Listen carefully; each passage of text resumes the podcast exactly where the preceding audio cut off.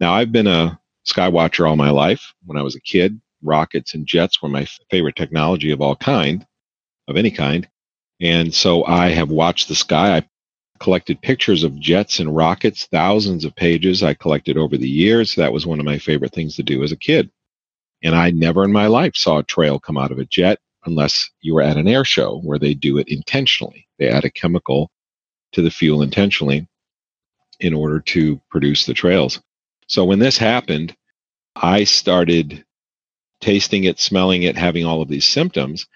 And it proliferated after that every single day at the same times with about a 15 minute tolerance. They would spray. It was very predictable. And I knew what my symptoms were, and they sprayed largely through the night.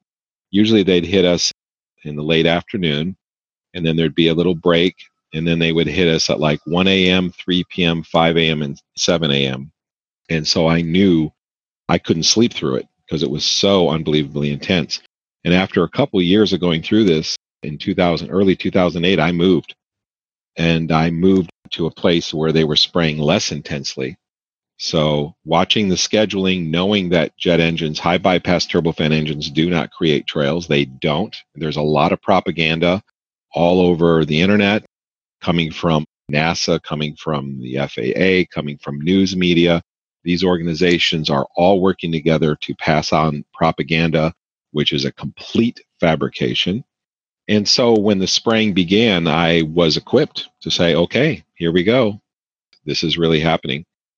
It's right in front of your face. It's like chemtrails, it's like vaccines. There's poison in vaccines.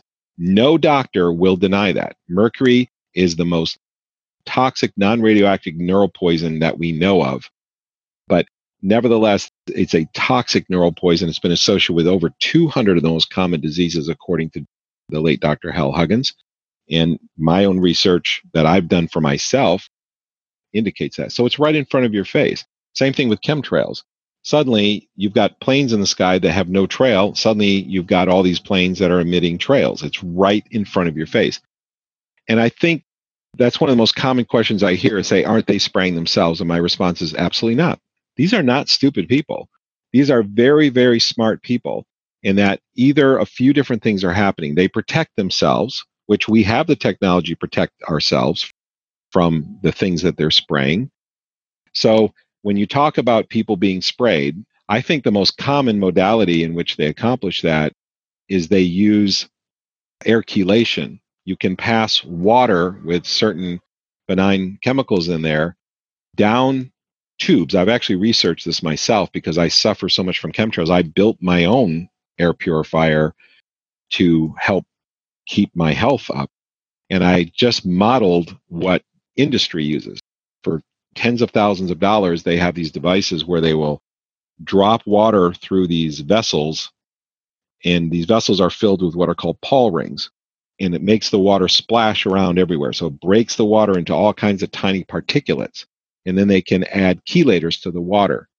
And then the substances that are being sprayed, like we have aluminum, barium, strontium, and according to Dr. Marvin Herndon, the geophysicist, we have cadmium, we have lead, we have other toxic metals as well. Mercury, that was the one I was particularly interested in because the power brokers love mercury. Mercury is, in my opinion, their favorite toxin to use. When you add these chelators to the water and then you divide the water into little tiny pieces, you can actually chelate the air. It would be called air chelation or purification through chelation. And you can pull these nanoparticles that they're spraying out of the air because the particles are too small to be taken out by HEPA filters. They will pass right through HEPA filters. And I've verified this myself by going into a small room with several different types of filters and HEPA filters during different types of chemtrails and running air purifiers that are HEPA and even hyper HEPA from IQAir. And it will wonderfully get rid of smoke. It will get rid of odors. It'll get rid of all kinds of stuff. But the chemtrail smell and taste, which I smell and taste very, very strongly, is not affected or very, very slightly, very, very little bit or at all. Some of the types are not affected at all by HEPA filtration. So that's one of the modalities. I think they obviously do protect themselves. They're very, very smart people. They're not going to make themselves vulnerable as they dumb down and destroy the health of the population and profit from everybody's morbidity and mortality. Morbidity just means disease, and mortality means death. They're going to profit from both of those, but they're going to certainly, most certainly, protect themselves. Basically, going to a dentist, I got nine fillings when I was a teenager. And during that time, I had very bad acne. And mercury is ubiquitous, not because of some accident, it's completely intentional. We have known how toxic mercury is for 200 years or more. But even if you want to say 100 years, why has it just been put in everything?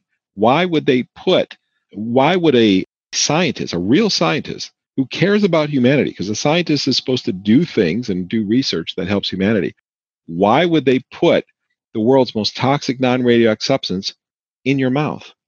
It makes absolutely no sense. And then, of course, the ADA of Chicago made the statement that, well, we know that it doesn't escape, so it's harmless. Well, that's a lie. The CDC actually says every single filling in your mouth emits 4 to 17 micrograms per day per filling 24 hours a day. And I believe that's extremely conservative because when you abrase those teeth and when you eat or if you chew gum or if you have a hot liquid, those amounts increase dramatically. And it doesn't take much mercury to make you extremely sick. That's why in, uh, I think it was Wisconsin, if I remember, in a lab laboratory, they broke a thermometer. They shut the school down for two weeks while a hazmat team came in and cleaned up because that's what you do because mercury's that bad. And some people say, oh, well, I played with it with my hands when I was a kid and I'm okay.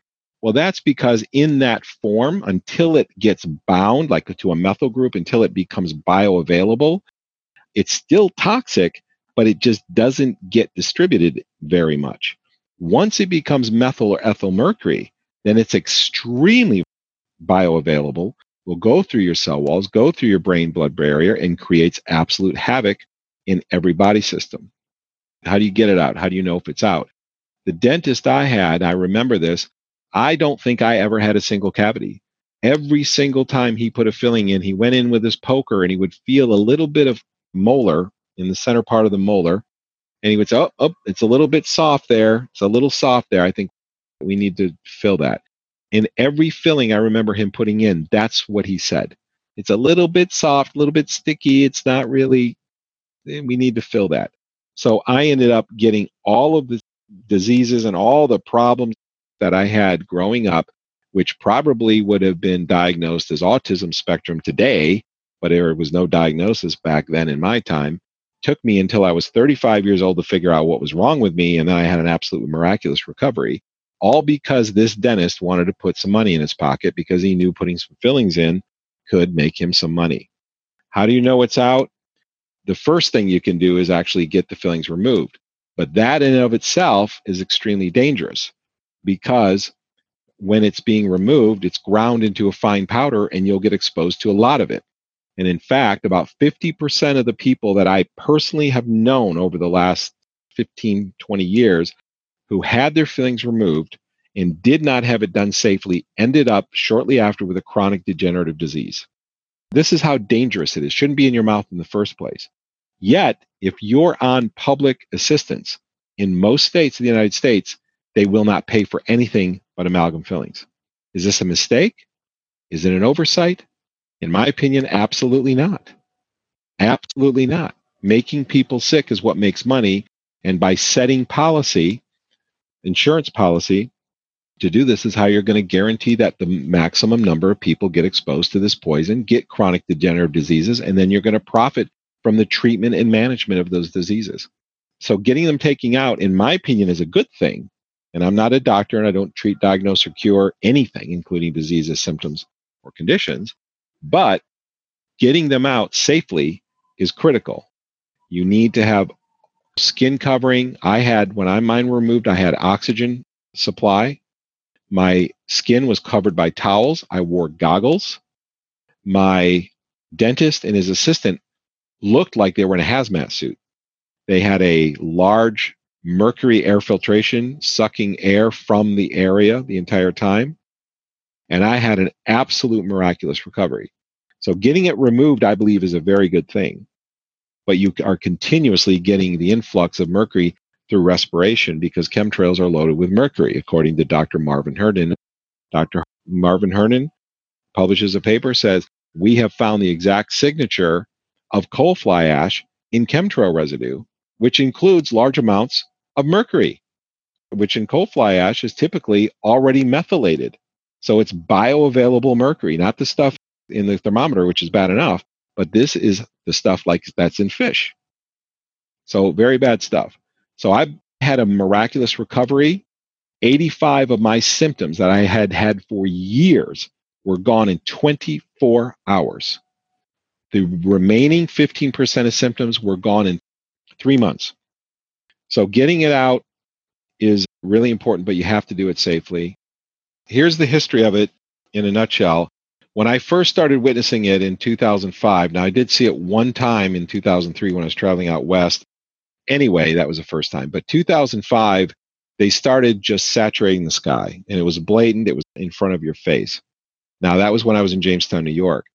Now, what I saw in Jamestown in 2007 is they had a four day break, and I was hoping it was over because I was absolutely tortured. My health was horrible. I went from absolute pristine health, literally never getting sick. My body was a machine. But in 2007, here's what they did, and this answers your question about what's going on because this is happening everywhere. Is there was a four day break where there were no chemtrails, and on the fifth day they came back, but they were all at higher altitudes, and the trails were short, non persistent trails. So they were harder to see. So if you weren't standing outside watching, you really wouldn't see them. Now, still, six to 10 days a month, perhaps, they would still have the persistent trails. And I believe they did that because their lie was that, oh, jets just do this, jets make this. And so if they suddenly disappeared from the sky, the public would be saying, well, what happened? You know, this is not normal. At least you would think the public would say that, but generally they don't anyway. But they had to maintain their lie. But nevertheless, there was a dramatic change where the trails literally in a period of five days changed from literally covering the sky in two to three hours to make it a whiteout in the sky every day to being non persistent. So you wouldn't see the trails after a minute, 30 seconds, two minutes, they would dissipate. Now, I spent in 2013 a good amount of time down in Philadelphia. And when I first went down there, it was an absolute, it looked like a war zone, I called it. I mean, they were battering the sky like crazy. And during that year, I saw the same thing happen that I had seen in Jamestown. The trails, oh, except it was overnight. There wasn't a four day break. In this case, the very next day, one day, I went out and the trails, almost all of them were non persistent, and the skies looked much, much, much better. There were still days that looked bad, but only a fraction of the days out of the month. I saw the same thing happen here in Maine, and I think the year was 2010, if I remember correctly. I moved to Maine in April of 2008 and they were absolutely whiting out the sky like they did in Jamestown. It was better here initially when I first moved here, but then it very rapidly deteriorated. By 2010, they were whiting out the sky, and the same thing happened here. Overnight, the majority of flying jets were flying at middle to high altitudes using non persistent trails, except for six to 10 days a month. They were still using persistent to maintain their lie. Now, today, they've even gone further with it where now, to answer your question about still seeing the trails, but you don't see the jets being made, I took probably more time lapse of chemtrails than anybody anywhere. I took time lapse continuously for three years. And I chewed through a lot of hard drives, let me tell you. But I went ahead, did this, and I made a lot of chemtrails. And I saw how they actually work. I watched these and, and saw how they dissipate. And here's what happens what's happening now is here, we only see persistent chemtrails in the day a couple times out of the month. Most days are clear unless it's overcast because of precipitation. Most days are clear. The trails you will see if you stand outside will be at high to medium altitudes, and they're very non persistent. They're very short, they dissipate very quickly, but the taste and smell of chemtrails in the air has not changed from what it was when they were persistent. But what you will see is you will see below the flight paths, if you track these flight paths, which is easy to do with time lapse photography, you will see these plumes form in the air, these strips of clouds form as the falling particulates pass into the inversion layer. What this is, is the layer of air that's close to the earth is warmer and moister. And when you take that cold, dry air and those particulates fall through, it will create condensation from the particulates because that's how rainstorms start by using what they call condensation nuclei. So that's how these days you may not see any trails in the sky, but you will still see these big swaths of trails or the fallout that we've seen for years and years without the actual trails because those particulates fall through the warm, moist air. And as they fall into that layer in time lapse, you can clearly see this happen. It actually forms a trail below the flight path. So that's part of the reason I think why you still see those kinds of things without the trails themselves. And you can see this if you fly. I've flown since I was a kid. And when you would get up to altitude, you know, you're up to 30, 32,000 feet or so in your commercial jet. These days, if you go up and fly since chemtrails began, you will see this bright silver sheen around the earth. The entire atmosphere lights up with this silver sheen. This was not there. And I will tell the young people who are listening, I'm not young, I'm 55 years old. And I've collected over the years, I don't have them anymore, but most of my life I collected, or much of my life, I collected pictures and looked at this photography. And I will tell you that that sheen was not there. I had never seen it until after the chemtrail program became widespread because it did spread out over a period of between 1995 and 2005 is when it really, really spread out. And most people started seeing it between that 10 year period. It did exist before and it did exist before that time period, but that's when it really grew. And that is when that silver sheen around the earth actually formed. And I will tell you, as somebody who can smell and taste, I've written detailed articles about the different types of trails, not visually, but the plumes that come to Earth, the different tastes, the different scheduling, what the symptoms are that each different type of trail causes. Because I can smell, even as I sit here, we got hit with a plume about 10 or 15 minutes ago. We got hit with what I call a sharp metallic. It's one of the new, most common types. You can hear my sinuses are closing as I'm talking. When you're exposed to an electromagnetic field of certain frequencies, this is scientifically proven. You can find patents and scientific papers on PubMed and other places that talk about this. You actually increase what's called cell wall porosity. And what this means is that your cell will normally reject these toxic metals from passing through the cell walls. When you're exposed to certain frequencies, and this is where the hum comes in, I actually hear the hum Every day there's a hum here, and I hear it and I can measure it. And I measure, in fact, I measured it two days ago, it was 72 hertz. But when you're exposed to certain frequencies, the cell wall breaks down and begins letting toxins in. And I have this on our Global Skywatch website, this study that actually talks about where military tests were being done years ago, where they could release a benign amount of a substance into the atmosphere that nobody would notice it would make any difference. There'd be no measurable effect. When you expose the population to a certain frequency and you open up their cell walls and their blood brain barrier as well, then you can actually induce morbidity. You can actually kill people with a very small amount of substance that would normally be benign just by including a frequency that opens up the cell wall porosity. So those two can play together in a very tightly knit dance that can be deadly. Yeah, not only that, but it's not just aluminum, but the primary things that we find there's a lot of things in chemtrails that people have found in chemtrail residue, but we found the four most commonly named things are aluminum, barium, strontium, and mercury. Every one of those is immunosuppressive.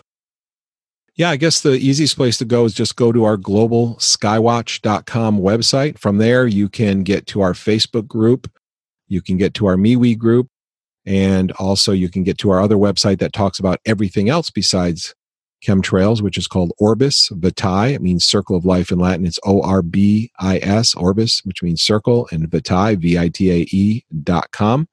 And there we cover hundreds of subjects, conspiracies, and have lots of evidence, videos, documentaries that actually show you what's going on and how to prepare. And my uh, email address is on both of those sites. People are welcome to contact me, and I will respond if I can.